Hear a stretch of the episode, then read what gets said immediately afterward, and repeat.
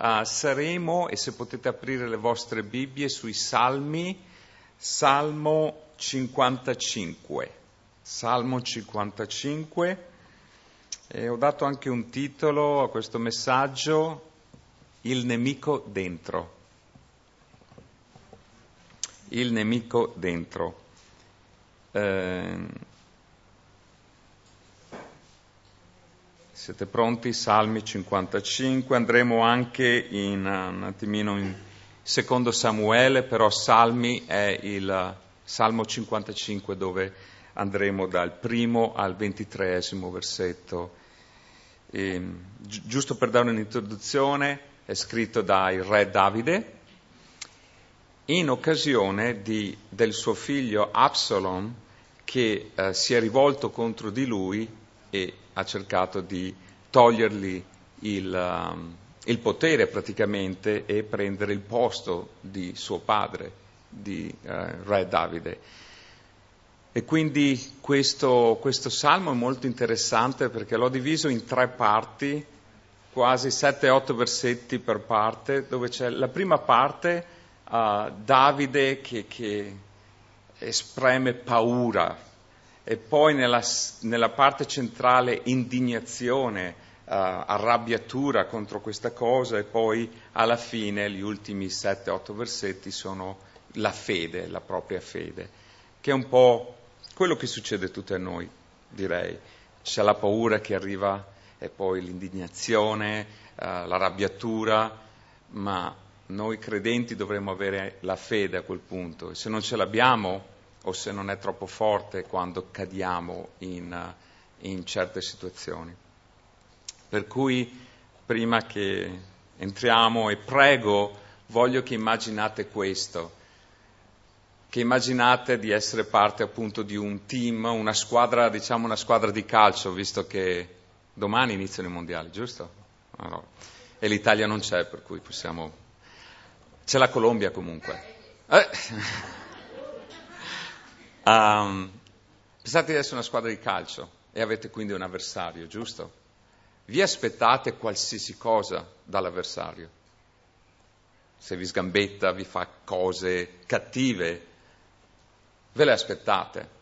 Il problema è quando il tuo compagno di, di squadra è colui che ti fa lo sgambetto, che ti viene contro. E questa è un po' l'espressione di questo salmo, perché appunto tutti siamo pronti a ricevere degli attacchi uh, dal diretto avversario, ma non siamo mai pronti da riceverlo da qualcuno che tu credi sia tuo amico. E quindi qua uh, troveremo un po' la soluzione eh, da tutte e due le parti, perché a volte siamo vittime di questo, ma altre volte siamo coloro che crea queste situazioni. E quindi in tutti e due punti dobbiamo stare molto attenti a come uh, reagire e, e, soprattutto in fede uh, andare davanti al Signore. Amen? Allora preghiamo, chiediamo al Signore di benedire questo tempo con noi. Grazie Signore per darci l'opportunità di aprire la tua parola anche questa sera di essere guidati da te, perché tu hai scritto la Bibbia, questa lettera d'amore solo per noi, in modo tale che noi possiamo, eh, possiamo essere aiutati e guidati giorno per giorno, soprattutto quando la leggiamo e la applichiamo giornalmente nella nostra vita. Per cui anche stasera preghiamo che la tua parola non solo uh, entri nella nostra, nella nostra testa, ma soprattutto nel nostro cuore, che tu ci aiuti ad aprire e, e togliere eh, delle cose che non ti piacciono, quelle cose che, che non solo distruggono a volte la nostra vita, ma anche la vita delle persone attorno a noi. Per cui, Signore, ti chiediamo adesso di guidarci e di nuovo di aiutarci. Grazie di tutto e chiediamo sempre queste cose attraverso il nome potente di Gesù Cristo. Amen. Amen. Ok, allora leggerò i primi otto versetti e poi li analizziamo uno per uno, ok? Salmo 55. O Dio, porgi l'orecchio alla mia preghiera e non nasconderti dalla mia supplica. Dammi ascolto, rispondimi, lamento senza posa e gemo.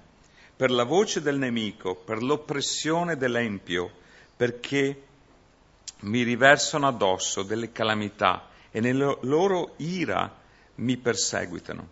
Il mio, il mio cuore è angosciato dentro di me e spaventi mortali mi sono caduti addosso. Paura e tremito mi hanno assalito e il terrore mi ha sopraffatto. Perciò ho detto, oh, avessi io le ali come una colomba, me ne volerei lontano per trovare riposo. Ecco, me ne fuggerei lontano e dimorerei nel deserto, Sela. Mi affretterei per trovare un rimparo dal vento impetuoso e dalla tempesta. Allora una cosa che subito ho, ho notato e notiamo è nel versetto 1 che dice, oh Dio, porgi l'orecchio alla mia preghiera. È molto interessante perché un po' di anni prima, se vi ricordate, e questa storia è in um, secondo, Samuele, secondo Samuele 11, c'è la storia di Davide e Bathsheba, giusto? E una cosa interessante quando leggiamo quella storia è che lui non aveva consultato non, il Signore. Praticamente ha visto questa donna che faceva il bagno e ha detto, hmm, mi piace. E ha chiesto ai suoi diciamo, compagni e vorrei sapere chi è? E poi direttamente ha detto portatela da me, ma non è mai andato di fronte al Signore in preghiera e sappiamo tutti i problemi che ha avuto da quella storia. E qui invece siamo in, in, una situazione in cui appunto suo figlio, uno dei suoi figli, Absalom, si sta rivolgendo contro di lui, però la prima cosa che fa è di pregare. E questo è una, un, un messaggio molto importante per tutti noi, perché molte volte quando siamo arrabbiati o la paura arriva, la prima cosa che facciamo è di reagire, ma mai di andare di fronte al Signore. Per cui um, questo è un primo punto molto importante. E poi dice nel versetto 2, dammi ascolto e rispondimi, mi lamento senza posa e gemo. Praticamente è proprio quella, quel, quel, lamento, è quasi una groaning, come si dice in italiano, una, una cosa dentro che non si riesce quasi ad esprimere. Però vedete, non è un lamentarsi del Signore, è un lamentarsi col Signore. E dobbiamo stare attenti anche noi, a volte ci lamentiamo di qualcuno invece di lamentarsi con qualcuno, che è una grossissima differenza, perché una cosa è quasi andare contro una persona alle spalle e un'altra è il desiderio come questo di di, di esprimere qualcosa e dire mi trovo in questa situazione, aiutami, sto cercando la tua guida.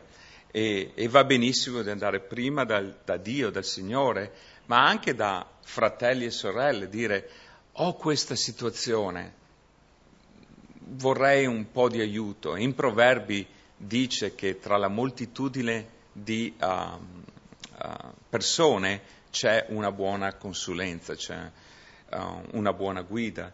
E quindi anche qui questo è l'atteggiamento di, di Davide. E nel versetto 3 poi dice, per la voce del nemico, per l'oppressione dell'empio, perché mi riversavano addosso delle, camel- delle calamità e nella loro ira mi perseguitavano. Nessuno Nessu... Come ho detto prima, se qualcuno ci colpisce direttamente non abbiamo un problema. Il problema è quando qualcuno ci colpisce da dietro. Ed è interessante perché in Efesini um, 6.10, in Efesini 6.10 si parla dell'armatura di Dio, giusto? L'armatura di Dio, quando pensate a un'armatura, è una cosa che ti protegge, ma dove? Ti protegge di fronte. Dietro non c'è nessuna protezione, per cui tu sei vulnerabile dietro, ma sei forte davanti. E la stessa cosa quando hai il nemico, tu lo vuoi sempre affrontare direttamente. E, e continua, e poi dice nel versetto 4, il mio cuore è angosciato dentro di me e spaventi mortali mi sono caduti addosso. Questa angoscia, di nuovo, questo è suo figlio, uno dei suoi figli, che gli va contro. E, e mentre leggevo immagino anche Gesù, Gesù nel giardino di Getsemani, che um, è solo. E chi è che gli sta andando contro? Praticamente è suo padre, Dio, colui che l'ha mandato e deve. E, e, e c'è questa... Lui sa, ovviamente Gesù è Dio, sa quello che deve affrontare e in questo momento chiede nel, nel giardino e piange eh, e prega ma si legge che ha quasi un, pia- un, un sudore che, che, diventa sangue e che scende dalla sua fronte, perché è proprio questa angoscia che, che, che l'aveva preso. E poi continua, paura e tremito mi hanno assalito e il terrore mi ha sopraffatto. Perciò ho detto, o avessi io le ali di, come una colomba, me ne volerei lontano per trovare riposo. Ecco, me ne fuggerei lontano, dimorerei nel deserto. Mi affretterei per trovare un riparo dal vento impetuoso e dalla tempesta. Lui usa la colomba e la colomba è un, un, un uccello, un animale che, che, appunto ha la tendenza di, di scappare. Vorremmo essere a volte come le, eagle, le aquile, che le aquile non hanno paura, affrontano, però la colomba, quando cambia il tempo, eh, sono conosciute per andarsene via. E, e questo succede a tutti noi. Quando abbiamo paura, ci ritiriamo, ci, uh, io tendo a difendermi, se io mi sento attaccato, può essere anche da mia moglie, nel senso che dice, ah, non hai fatto questo, mariti siete con me, giusto? Uh, non hai fatto questo quest'altro, la prima cosa che dico è trovo una scusa o mi difendo dicendo, beh, non l'ho fatto perché.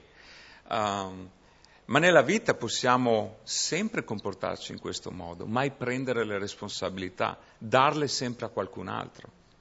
Oppure quando la paura o delle situazioni ci vengono contro.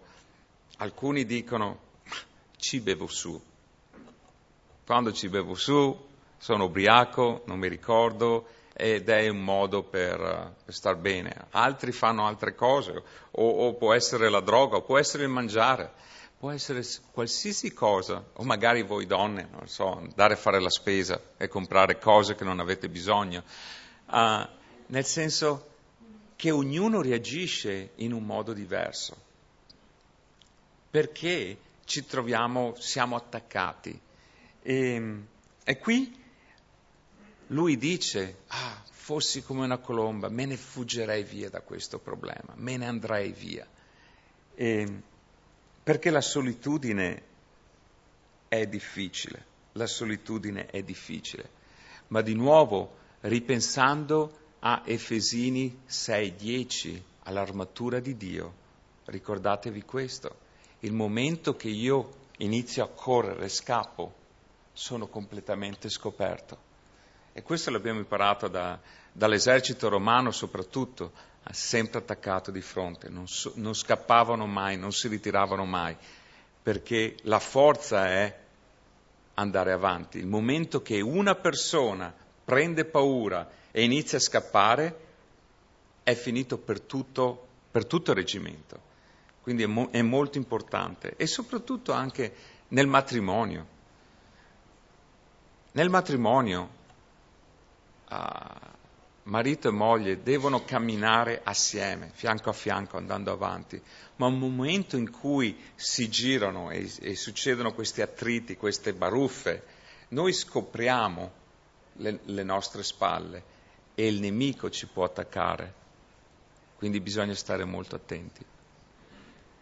Poi vediamo adesso, cambiamo, quindi qui sentiamo, vediamo la paura, la situazione di, di Davide e adesso dalla paura vediamo l'indignazione e capiremo perché. Leggerò dal versetto 9 al 15.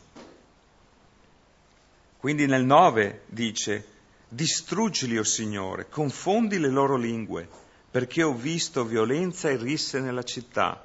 Giorno e notte si aggirano sulle sue mura. Dentro di essa vi è malvagità e perversità. Nel suo mezzo vi è cupidicia, dicia, avidità, avidità, oppressione, inganno, sono di casa nelle sue vie. Poiché non è stato un mio amico, poiché non è stato un mio nemico che mi ha schermito, altrimenti l'avrei sopportato. Non è stato uno che mi odiava elevarsi contro di me, altrimenti mi sarei nascosto da lui. Ma sei stato tu un uomo pari a me, mio compagno, mio intimo amico. Avevamo insieme dolci colloqui, in compagnia, andavamo in compagnia alla casa di Dio. Lì sorprende la morte, scendendo, um, um, scusatemi, sì, lì sorprende la morte, scendendo vivi nelle uh, Sheol, perché nella loro dimore e nel loro mezzo non vi è che malvagità. Qui scopriamo una cosa mm, importante in questo passaggio e vediamo che cosa è successo. Qui lui si riferisce a una persona specifica e si chiama anti, um, come si dice in italiano, antifatel um, Ahitofel, scusatemi, Ahitofel. Chi è Ahitofel? Ahitofel è il nonno di Bathsheba. Bathsheba, ovviamente sposata con um, Uriah, aveva questo nonno che era, parte, era uno dei consiglieri più uh, intimi di Davide. Ovviamente Davide facendo quello che ha fatto con Bathsheba, non solo uccidendo il marito, Ahitofel ha avuto questa rabbia dentro e ha cominciato ad andargli contro, però non l'ha mai fatto direttamente. Ha sempre parlato parole dolci, non ha mai fatto vedere questa um, questa arrabbiatura, diciamo, ma solo quando Absalom ha preso, uh, la, praticamente ha deciso di andare contro Davide, immediatamente lui si è unito a Absalom. E quindi qua è per questo che dice, avrei accettato se fosse stato un nemico, avrei accettato qualsiasi cosa, ma il mio amico? E e poi anche in, uh, nel versetto 14 dice andavamo in compagnia alla casa di Dio. È praticamente come dire andavamo in chiesa assieme, cantavamo assieme, facevamo le adorazioni assieme. E adesso tu sei contro di me, mi vuoi uccidere. E quando ho letto questo è, è una cosa che soprattutto um, per noi e, e succede, e succede all'interno della Chiesa. È una cosa che non dovrebbe succedere, non dovrebbe mai succedere, però purtroppo queste cose uh, per soldi, per invidia, uh, queste cose sono frequenti. ma anche all'interno di una comunità, una comunità cristiana dove ci sono fratelli e sorelle, in cui pensiamo che uh, la mia sorella mio fratello siamo, siamo assieme, uh, stiamo adorando il Signore, stiamo lavorando assieme per il regno di Dio e poi ci accorgiamo che non è così. E dice, parlavi con me con parole dolci. E bisogna stare attenti, soprattutto se avete un amico, un'amica, che non vi dice mai qualcosa di sbagliato. Vi dice sempre, oh, sei bellissima, sei bellissimo, oh, quanto bravo. Eh. Sappiamo che non è vero, perché nessuno è perfetto, giusto?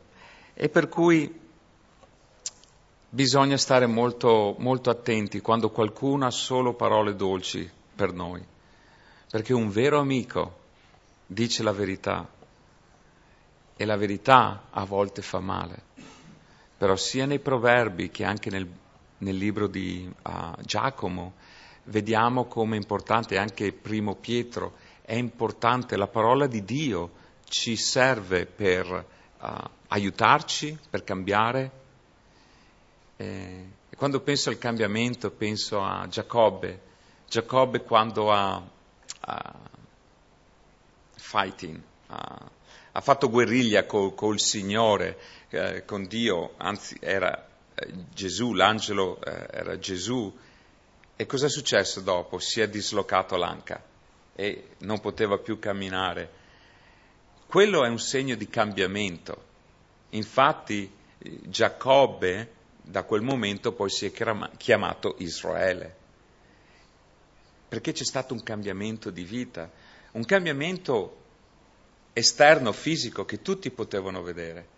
E questa è la stessa cosa che dovrebbe succedere a noi.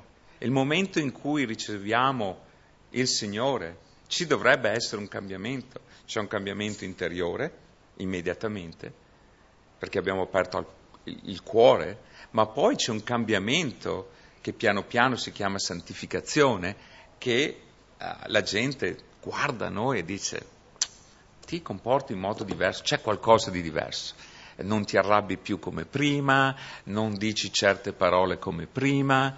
Eh, questo è un cambiamento che tutti devono vedere, ma eh, inizia, l'avevamo visto anche la scorsa settimana, con, con un cuore eh, rotto, con un cuore che, che è aperto alla parola del Signore. E Giacobbe lo si vedeva perché appunto aveva questa anca dislocata ed era il cambiamento uh, reale, fisico. E poi, quindi, questa è la parte dove um, praticamente Davide e, e, credo tutti noi ci possiamo uh, un po' come si dice, uh, vedere in questa situazione. Perché tutti noi abbiamo avuto una situazione dove una cara amica un caro amico ci ha come tradito e siamo stati delusi. Ma come confrontiamo questa delusione? E, e vedete, Ahitofel, è importante capire questo, Ahitofel, lui cosa ha fatto? ha tradito uh, Davide. Ma se vedete, e venite con me in secondo Samuele 17, secondo Samuele 17, ve lo leggo velocemente, in secondo Samuele 17, 23, leggiamo questo, quando Ahitofel vide che il suo consiglio non era stato seguito, sellò il suo asino e partì per andare a casa su, nella sua città. Mise in ordine le faccende di casa sua e si impiccò. Così morì e fu sepolto nel sepolcro di suo padre. Cos'era successo? Ahitofel Absalom ha, ha iniziato questa rivolta e bisogna stare attenti anche a questo con le rivolte. Tanta gente è, è bravissima a lamentarsi e a iniziare rivolte, ma non significa che sono bravi a comandare. Sono due cose completamente diverse. E, nessun riferimento politico, ok? Uh, no, scherzo. Devo stare attento. Uh, nel senso che bisogna stare molto attenti a quando appunto c'è gente che vuole sempre uh, cambiare e che è importante, ma nel cambiamento, nella rivolta ci deve essere un piano anche per guidare e questo è molto importante. Absalom non aveva questo piano e cos'è successo anche? Lui appunto aveva avuto da um, um, Ahitofel, immediatamente si è unito a lui e è andato contro Davide. Ma Davide, sapendo questa cosa, ha, ha chiesto, ha mandato Hushai, che era un altro consigliere, e ha detto, Hushai, vai anche tu da Absalom e dagli un consiglio che sembra un consiglio buono, ma che in quel momento andrai ad aiutare me. E siccome era parte della sua preghiera, il Signore l'ha aiutato e quindi Absalom ha ascoltato Ushai come consiglio e non quello di Ahitofel. Ahitofel a quel punto ha deciso di lasciare Absalom, tornare a casa e impiccarsi. Pensate a qualcuno nel Nuovo Testamento? Giuda con Gesù ha fatto una cosa molto simile. Giuda era un tesoriere. Cosa significa?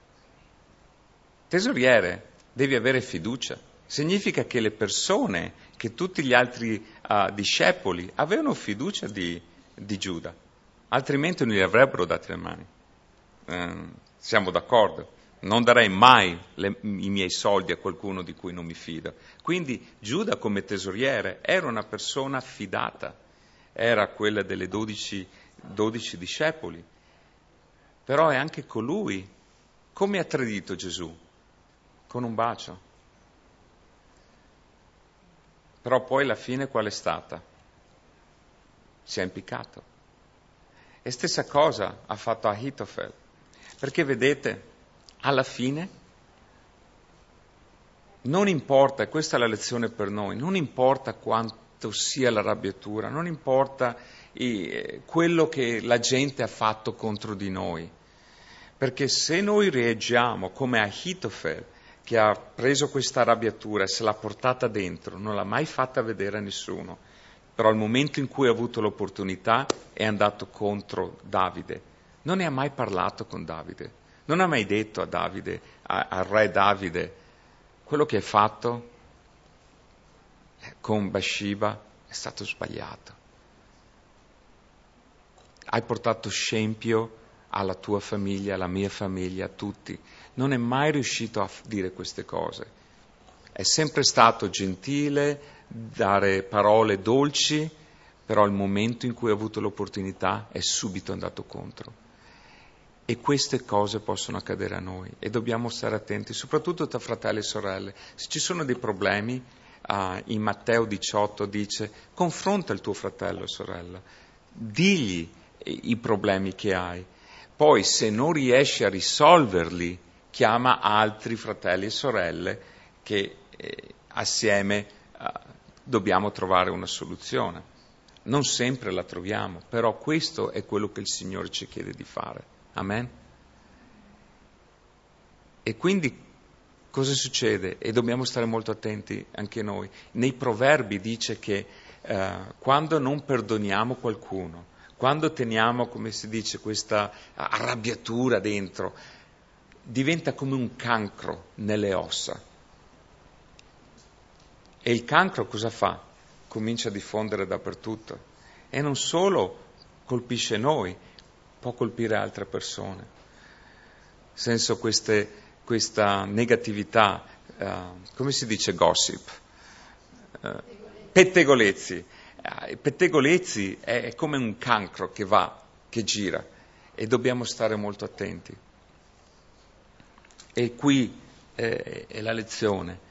Dobbiamo riuscire ad andare davanti al Signore e dire aiutaci, aiutaci e chiedere per perdono. Infatti, chiudiamo con gli ultimi uh, sette versetti, continua e dice nel versetto 16,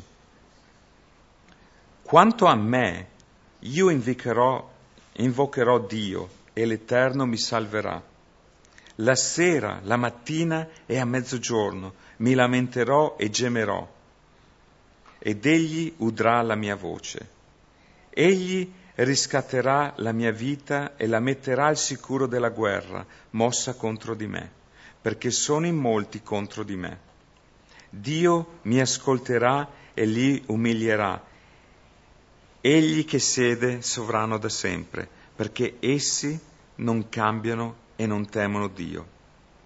Egli ha steso la mano contro quelli che vivevano in pace con lui, ha violato il suo patto, la sua bocca era più tenera del burro, ma nel suo cuore c'era la guerra. Le sue parole erano più morbide dell'olio, ma erano spade sanguinate. Getta sull'Eterno il suo peso, ed egli ti sostenerà, e non permetterà mai che il giusto vacilli.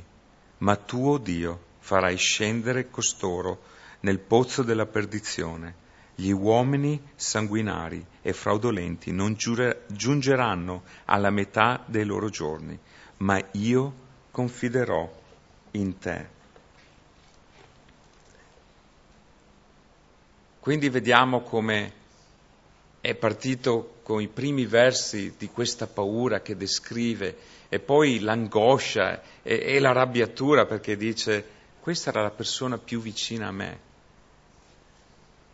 però io non farò come Ahitofel che mantengo questa, questa arrabbiatura contro di lui.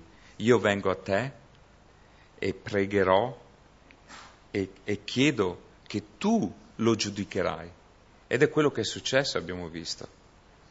Davide non ha, non ha alzato una spada, un, una mano contro Ahitofel, è stato lui stesso che poi si è ucciso, si è suicidato.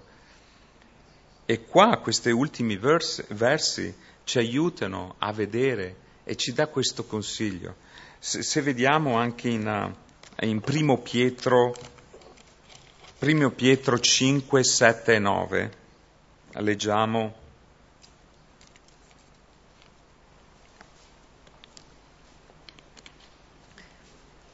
dice gettando su di lui ogni vostra sollecitudine, perché egli ha cura di voi. Siate sopri, sobri, vegliate perché il vostro avversario, il diavolo, va attorno come un leone ruggente, cercando chi possa divorare. Resistetegli, stando fermi nella fede, sapendo che le stesse sofferenze si compiono nella vostra fratellanza. Spassa sparsa per il mondo.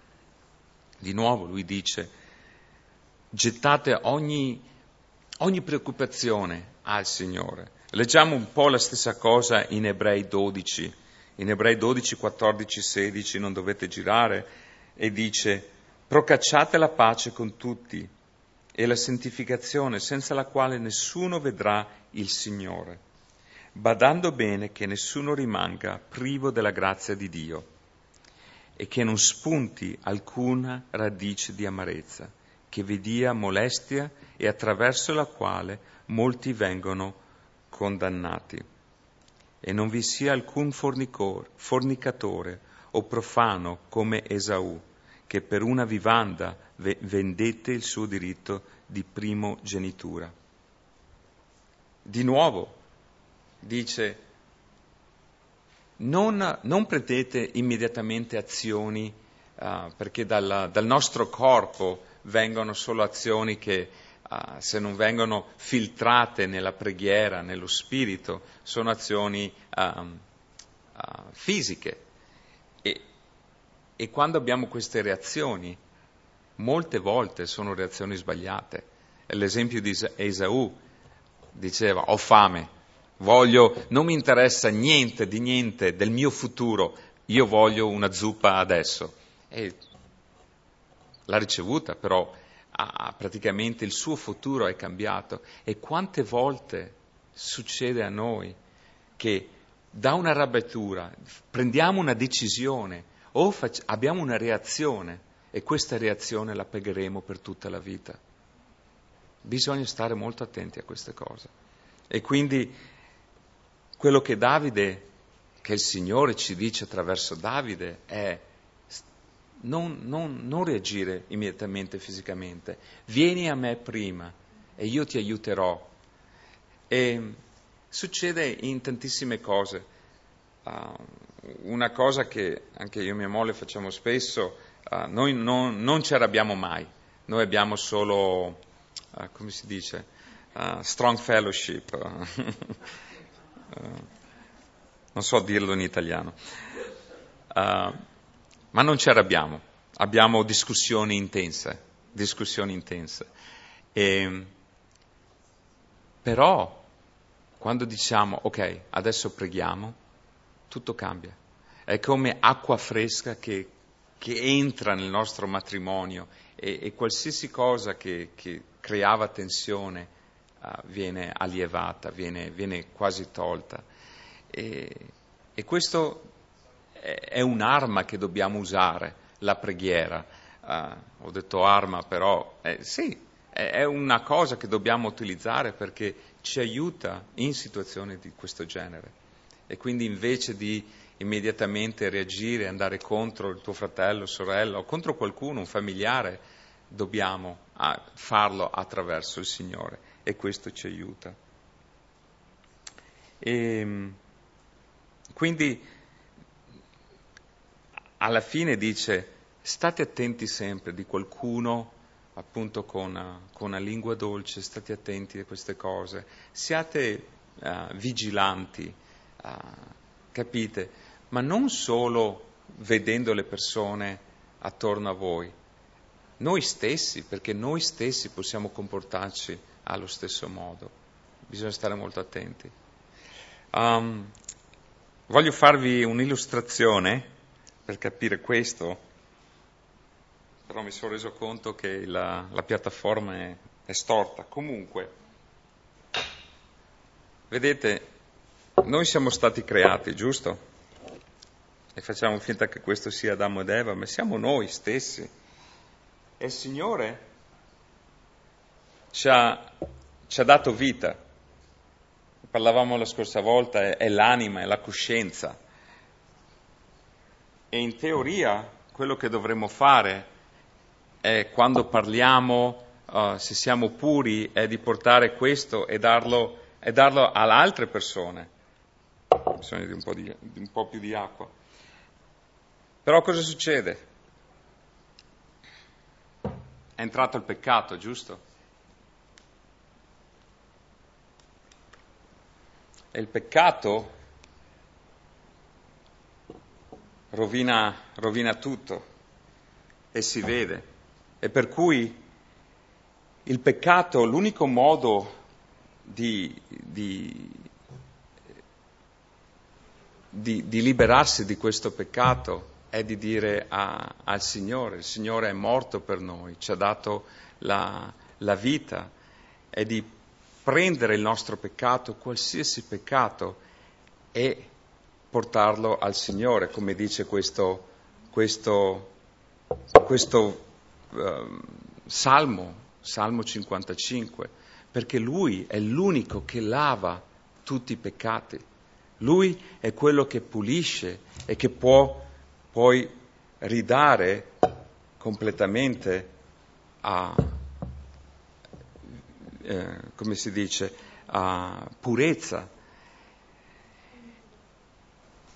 Ma, ma, anche cosa facciamo? Se io sono questo e mantengo questa purezza perché giornalmente ho questo contatto con il Signore, poi quando io vado in contatto con le persone che invece hanno, uh, metto giù perché non voglio, uh, hanno uh, problemi e magari stanno facendo pettegolezzi, invece di, di essere come loro, noi possiamo con la nostra parola aiutarli e, e a dire non dobbiamo vivere com- così. Possiamo, fare, possiamo, essere quella gente di cambiamento e, e togliere, non togliamo i peccati, però quello che facciamo è aiutiamo a, a, ad essere una persona migliore, perché noi siamo andati alla fonte e abbiamo trovato quello che ci cambia la vita. E quando facciamo questo, ovviamente il peccato è sempre alle porte, però non, non cambia completamente la nostra vita perché noi siamo peccatori, però il peccato, se, se noi siamo puliti dal sangue del Signore, non si attacca più come prima, non cambia la nostra vita. E questa è la cosa importante che dobbiamo, che dobbiamo imparare. E, ehm, e, mi scuso perché anche prima uh, ho, ho, detto una cosa che, che, mi pento di quello che ho detto prima, è, una, è un riferimento. Uh, per cui uh, perdonatevi, nel, nel, senso che ho, che ho, fatto riferimento che era comunque sbagliato quando ho detto della politica. Um, ma perché noi siamo peccatori e facciamo, facciamo sbagli, ma dobbiamo anche essere i primi a, a come si dice, ad ammetterli e, e a cambiare. E quindi questo è quello che dobbiamo essere. E se lo possiamo fare tra di noi, possiamo cambiare la Chiesa interna, ma possiamo cambiare tutte le persone attorno a noi, perché la fonte, e noi sempre diamo uh, gloria alla fonte che è Dio, che è Gesù Cristo, colui che ci ha dato l'opportunità di essere perdonati. Non di essere perfetti, nessuno lo è, ma di essere perdonati. E quando sappiamo come ricevere il perdono, sappiamo anche dare perdono. E Davide l'ha imparato in prima persona. Ahitofel non l'ha mai imparato. E cosa è successo? È morto. Giuda non l'ha mai imparato. Pietro, vedete Pietro e Giuda, e concludo con questo, Pietro e Giuda, molto simili, tutte e due hanno rigettato il Signore, tutte e due hanno camminato per oltre tre anni con il Signore, però, e tutte e due hanno uh, tradito il Signore, ma Giuda si è impiccato perché non ha mai chiesto perdono. Pietro ha chiesto perdono, è stato perdonato e Pietro è colui che poi ha cambiato e nel libro degli Atti uh, è colui che ha iniziato una rivoluzione, una rivoluzione cristiana che tuttora oggi noi ne siamo parte. Per cui è molto importante che diamo sempre tutto al Signore.